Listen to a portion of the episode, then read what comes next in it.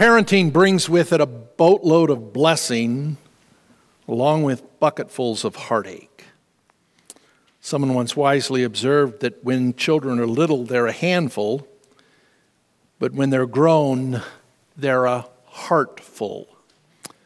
Someone else said, when they're little, they step on your toes, but when they're grown, they step on your heart. I think we all agree, especially if you're a parent, that little children will try and test your patience. And sadly, on occasion, adult children will break your heart. I think that's borne out in the verses that I want us to look at this morning. So if you have your Bible, I'd invite you to turn again to the book of Galatians, chapter 4. Paul, as we've mentioned, is writing to his spiritual children that had come to faith from his first missionary journey who, because of their behavior, were not just testing the patience of Paul, they were also breaking his heart. Because sadly, they had fallen under the influence of false teachers who had infiltrated the church there. And they were calling into question Paul as the messenger as well as the message that he gave. And so, Paul, when he gets wind of what was happening there at the churches in Galatia, is forced to write a letter to defend himself from their attacks. And he writes this impassioned letter defending not only himself, but also the message that he gave. And when you come to this section of the book, Paul has made a reasonable, rational, biblical, historical, logical case that salvation is by grace alone, through faith alone, in Christ alone. He's reminded the Galatians that by the Spirit of God's Son, they had learned to call him Father. But not just Father, they called him Abba Father. And yet they were now in imminent danger of going from sonship right back into slavery. There's some people often do they were on the verge of squandering their spiritual heritage and selling their spiritual birthright as sons and daughters of God. And Paul, when he writes this letter, is not just alarmed, he's heartbroken. And he's asking the question why? Why would anyone who had been adopted into God's family want to go back and work for the devil. It made no sense. Which is why the Apostle Paul's tried everything in his power. He's put forth every conceivable argument that he could think of to stop them. He's reminded them of their own conversion by the gospel of Jesus Christ. He's appealed to their experience with the Holy Spirit. He's argued with them on the basis of biblical history and theology. He's used examples from everyday life. And now, finally, in the middle of chapter 4, he pleads with them on the basis of their personal relationship, and he pours out his soul to them in these verses, fearful that all of his work, all of his labor, all of his efforts on their behalf were in vain. You know what I find here in these verses are the words of a man with a broken heart. He's full of sorrow he says, he says I, I fear in verse 11, he says, I fear for you that somehow I, I've wasted my efforts on you. I'm afraid that I've labored in vain. And he says in verse 12, I'm now pleading with you as brothers and sisters in Christ. He, he addresses them with the heart of a father, but also with the affection of a mother. Because as we're going to see in a moment in verse 19, he addresses them as my dear children. And by the end of this section, he's almost at a loss as to what to say. He says, I, I am at my wits' end. I'm unsure how to express my emotions. They're, they're so complex. He says, I wish I could be present with you now and change my tone, but I'm just flabbergasted. I'm overwhelmed. I'm perplexed beyond words. See, what happens when you come to these verses is Paul changes the whole tone of his letter. He moves from uh, talking like a theologian and an historian and a teacher to to that of a broken-hearted preacher.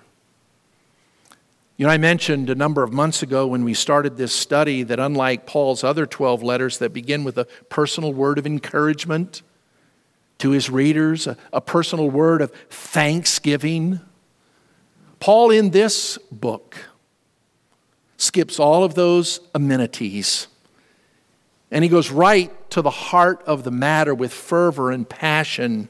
He argues against these false teachers. There's not one personal comment, not one personal note up to this point in the letter. Because Paul's engaged in a battle for the heart and minds of those who are caught up in this error. And Paul is now defending and trying to preserve the God authored, God ordained gospel truth. You know, it's interesting that up to this point, it's almost as if Paul's been detached. He's almost writing kind of an impersonal letter. He's preferred truth to friendship, fact to fellowship. He's concerned more with principle than he is with people. But when you come to verse 12 of chapter 4, all of that changes. What you find here, as I said, is an emotional, affectionate appeal of a father and a pastor to people that he had poured his heart into. His anger and his frustration seemingly have run their course. He, he's kept some in reserve, and we'll see that in the future. But it's almost as if Paul steps out from the lofty doctrinal pulpit that was his to try to make a, a personal connection with these people. Paul, like a good father, knew how to balance rebuke with love. And he turns from spanking them to embracing them. This is the gentle side of Paul, and it's, it's a rare thing. In fact, this is so unique that I want you to just notice look at verse 19 just for a moment. We'll get to it in a moment in detail. But he says, My dear children, for whom I am again in the pains of childbirth until Christ is formed in you. You see that little phrase, my little children? Friend, that is the only time in the 13 letters that Paul wrote that you find that phrase. This is the only time in Paul's writings where he uses that phrase. You say, well, Doug, I'm, I'm familiar with that phrase. I've heard it time and time again, my little children. Yeah, you find it in John's letters, but you don't find it in Paul's. And Paul is just trying to connect with these people somehow. One commentator summed it up well when he wrote, We have been listening to Paul the Apostle, Paul the theologian, Paul the defender of the faith. But now we are hearing Paul the man, Paul the pastor, Paul the passionate lover of souls. Now, what I want to do, you can see it in the outline that's provided for you, is I want to look at these verses under four basic headings. First of all, I want to notice Paul's appeal that's found in the beginning of verse 12. Then I want to notice his remembrance down through verse 16. Verses 17 and 18 give us Paul's warning, and then finally in verses 19 and 20, you find Paul's desire for them. Look at his appeal. It's found in verse 12. He says, I plead with you brothers and sisters, become like me, for I became like you. That word I plead is a strong, strong verb. It's filled with all kinds of emotion. And it's almost as if Paul is on his knees as a father and as a preacher, begging them to listen. Notice that he calls them brothers. No doubt they were believers who, as I mentioned, sadly had been sucked into error. By the way, always remember that that can happen to Christians. We always have to be on our guard. The Christian life requires constant vigilance against error and heresy. And he says, I want you to become like me, become as I am. Now, when he says that, he's not being arrogant, he's not being condescending, he's not putting himself up on a pedestal and saying, Now, I want you guys just to try to get up here to this same level of spiritual maturity that is mine. He's not looking down on them. What he means, I think, by that statement is that I'm free from the Mosaic law. I've experienced the liberating freedom of life in Christ, and now I want that for you. If you're taking notes, just jot down chapter 2, verse 19, where there Paul says, Through the law I died to the law, so that I might live to God. I've been crucified with Christ. He says, I've been delivered from the, the Mosaic customs and rituals. I've been delivered from circumcision and ceremonies and rules and regulations. And now I want that for you. I want you to be free. Not from the law's morality, not from the divine nature of the law, but from the Mosaic formulas and all the add ons that, that people gave to it. Paul says, I've been delivered from that. I, I no longer have anything to do with that. I'm now living under grace in union with Christ. And what I could not do through the law because I was weak in the flesh, I can now do through Christ who is strong in me. He says, Become like me.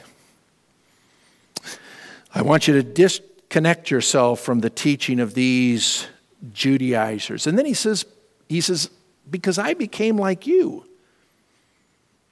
Now, what he's saying here is that when I came to minister to you, I refused to do anything that would be needlessly offensive.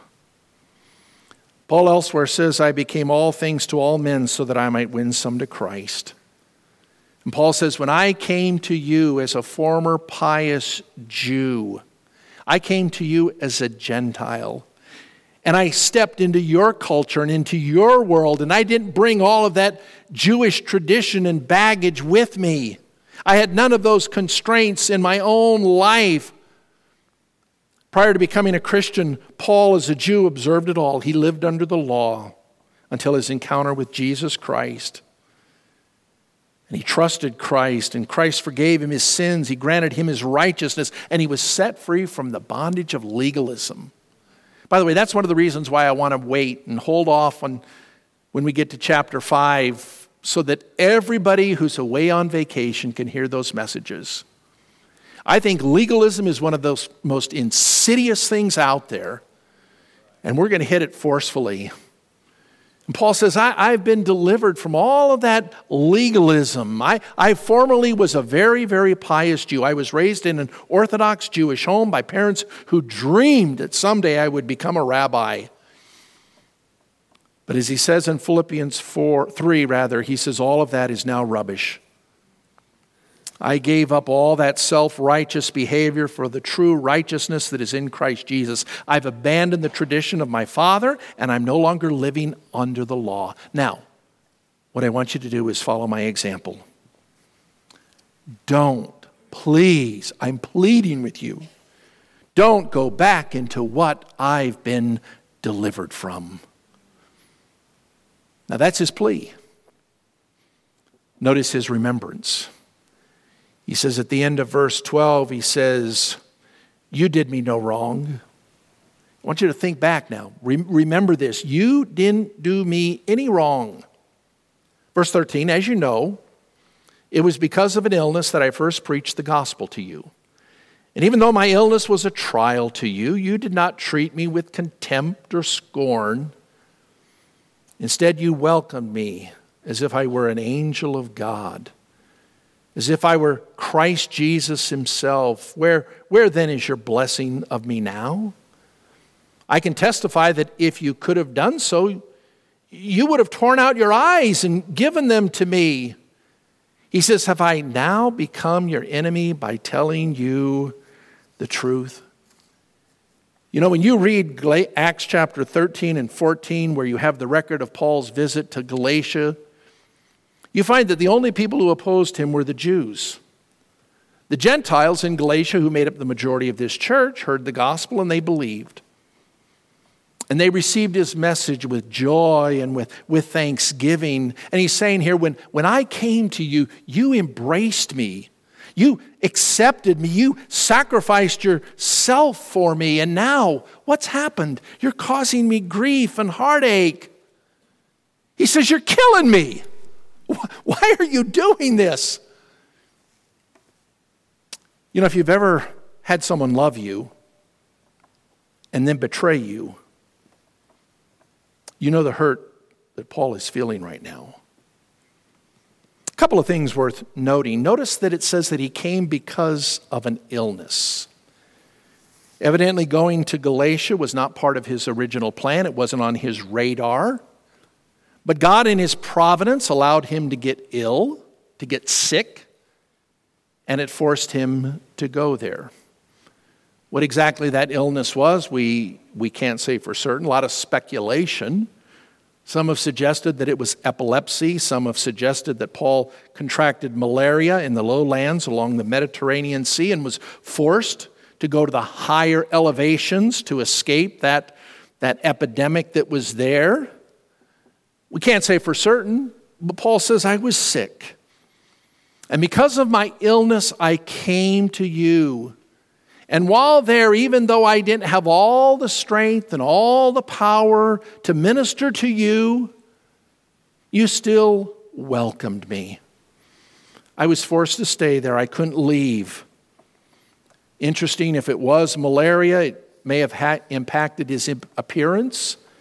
It also would have impacted his eyesight.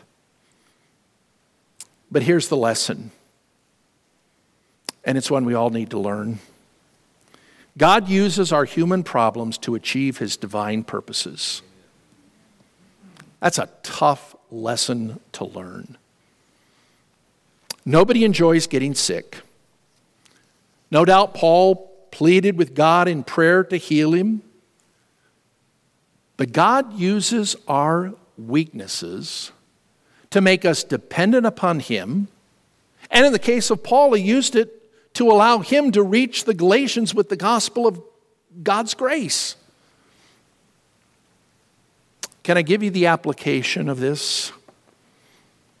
There's no profit in complaining.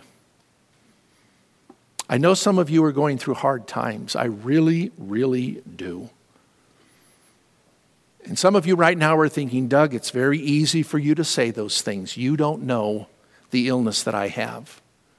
You don't know my heartache, and that's true. But I do know that there's no benefit in complaining. And far better to trust God that He knows what He's doing and to allow Him to glorify Himself through our trials. Look what he says in, in verse uh, 14. He says, And even though my illness was a trial to you, you did not treat me with contempt or scorn. Now, what does he mean by that? Well, some have suggested, and I think it's true, that because he wasn't able to do all the things he wanted to do, he experienced piercing, torturous headaches, pain and weaknesses, lack of strength. Paul wasn't able to function at his full maximum efficiency. But you know what Paul's saying here is you didn't blow me off. You didn't refuse to listen to me.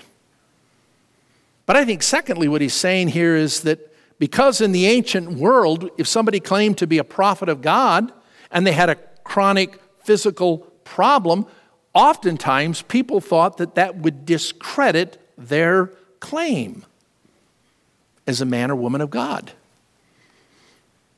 In other words, and I'm sure you've heard this nonsense godly people don't get sick, right? How foolish.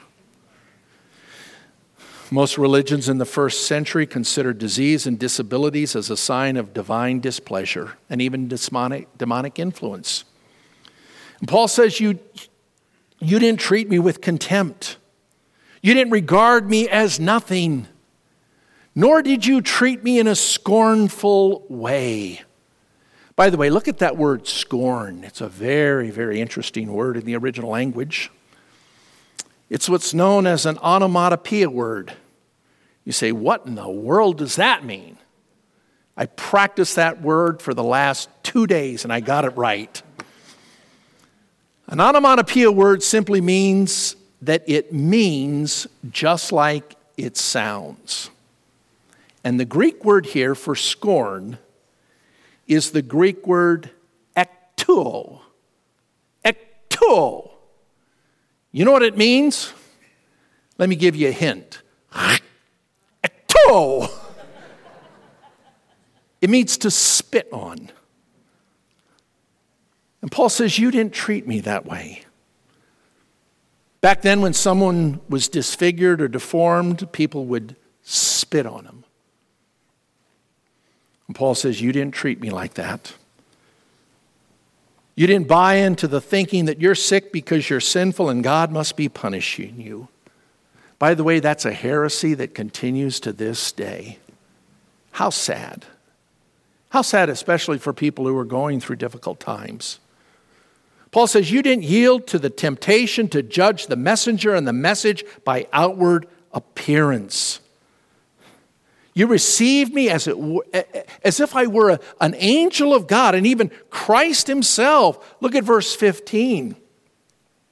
He says, Where then is your blessing of me now? You know, you welcomed me in the past. What happened? He says, I can testify that if you could have done so, you would have torn out your eyes and given to them to me. He says, Have I become now your enemy by telling you the truth? Why are you treating me so poorly? What caused your initial hospitality to me to turn to hostility? You were happy with me. You were rejoicing. You were full of joy. You had complete confidence in me. What gives now? In spite of my severe human inadequacies, you received me as if I were, were Christ Himself. And He says, Where is that blessing that you once had? You know, as I was reflecting on this, I realized that being in ministry can be heartbreaking. I speak from experience. Some people that you invest your life into, and, and, and they seem to have just an exhilarating response to the truth of Christ. Sometime later, down the road, they lose that satisfaction and they turn on the one they once loved, and they're no longer a friend. Remember what I said at the beginning of this message? Children can try your patience, but sometimes they can break your heart. And that happens in ministry. Let me just flat out say it ministry is not easy. I wish it was. I had a dear, dear friend, I've mentioned him before, Stan Giles. He came out to Utah 40 years ago as a, as a summer missionary. Sadly, a few years ago, he contracted a brain tumor and he went home to be with the Lord. And he was a source of great, great encouragement to me, Un- unbelievable encouragement. I get emotional just thinking about it. But I can remember in my conversations with Stan, he, he told me something and I've never forgot it. He said, Doug, when somebody tells me they want to become a pastor, he says, I do everything in my power to talk them out of it. Because if they're not gifted and they're not called, they're not going to survive. And that's true. Paul says, Do you remember how devoted you were to me? He said, You were willing to to pluck out your own eyes. Eyesight, I think, is one of the most precious of gifts. And those of you who are going through difficulties with your eyesight, I want you to know that you're in my prayers. These people were committed to the Apostle Paul to the point that they were willing to give up their eyesight on his behalf. Paul obviously had a, a, a problem with his sight. And you see that evidenced in the end of this book where when he, Paul gives his authenticating uh, note to this letter. He says, Do you see with what big letters I'm writing this? Why was he writing with such big letters? Well, because he had an eye problem. And Paul says, The only thing I can conclude because of the way you've gone from one extreme to the other, once embracing me and now showing open hostility towards me, is that you don't want the truth anymore. And some people are like that, are they not? See, verse 16, he says, Have I now become your enemy by telling you the truth? These people lacked discernment. You embraced me because you loved the truth, and now, apparently, that's no longer the case. You know, it's a wonderful thing when people embrace you. Not for your appearance, but because you represent Jesus Christ. And you give them the truth. And Paul says, My disease made me repulsive. My message didn't come well packaged but you accepted me. You received me, as it were, an angel of God or even Christ Himself, because I gave you the truth. You know, I've never had anyone mistake me for an angel. That should be obvious. Or Jesus, for that matter. But I have been blessed to have led people to the Lord or helped them through difficult times and they've showed me incredible gratitude to the point that it's almost embarrassing. And Paul was overwhelmed with how these people were treating him. By the way, let me give this point of application as well, right here. The primary qualification for any Christian minister is that he preaches the truth. Ministers ought not be judged by their ability, their appearance, their personality, or their popularity. They ought to be judged by their faithfulness to the Word of God. Look at Paul's warning. It's in verse 17. And I wish I had time to just camp on this for a long time, but I'm going to leave the application of this to, to the Spirit of God. And I want you to just Take this and, and really meditate upon it because this is so very important. He says, Those people, these false teachers that have infiltrated the church there, he says, they're so zealous to win you over, but for no good. Now, this is what false teachers always want to do they want to alienate you from us so that you have a zeal for them. Wow.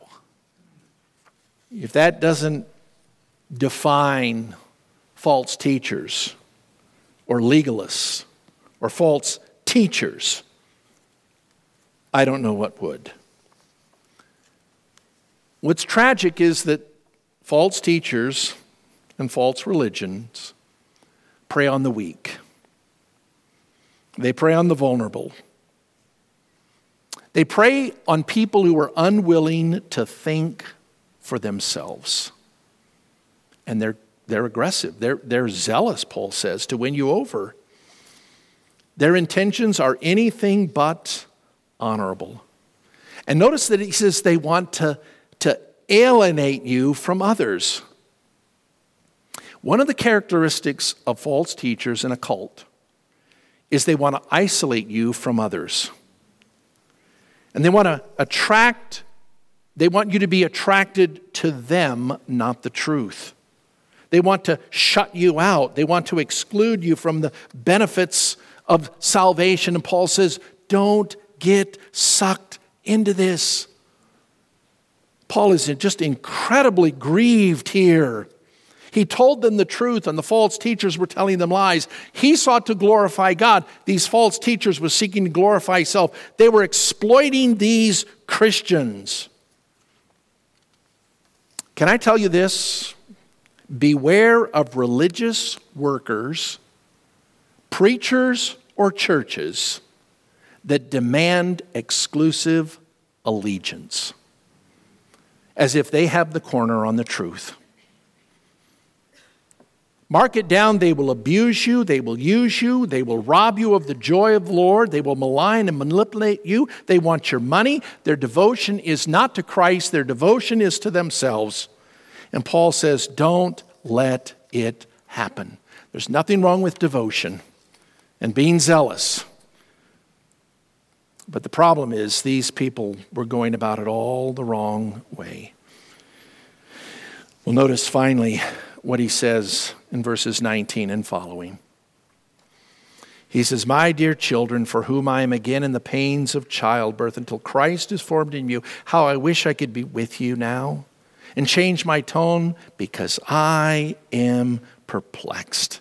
He says, I want to see Christ formed in you. This is the picture of a mother about to give birth. And Paul is saying, I once already was involved in your new birth, when you came to faith in Christ, when you experienced salvation. And now, he says, I'm going through that all over again, not for salvation, but for the, the pain of going through childbirth as you would experience deliverance from these false teachers. I want you to reach a level of Christ likeness. And I love verse 20. He says, How I wish that I could just be with you now. You know, sometimes an email, a card, a letter just doesn't cut it. And that's what Paul is saying here. You know, these people were breaking the heart of the Apostle Paul. And he says, Don't do that. I want you to remember how I treated you. But you know, as I was thinking about this, I realized that not only do we sometimes break the heart of people, sometimes I think we break the heart of God. We break the heart of God because we fail to remember the ground, the foundation of our salvation. Namely, we forget the death, burial, and the resurrection of Jesus Christ and the tremendous sacrifice that he made on our behalf. And, beloved, to ensure that that does not happen, because we have a tendency to remember what we ought to forget and to forget what we ought to remember. Jesus Christ established the Lord's table. And he said, I want you as, as my church, my, my family. I want you to remember me through these simple elements.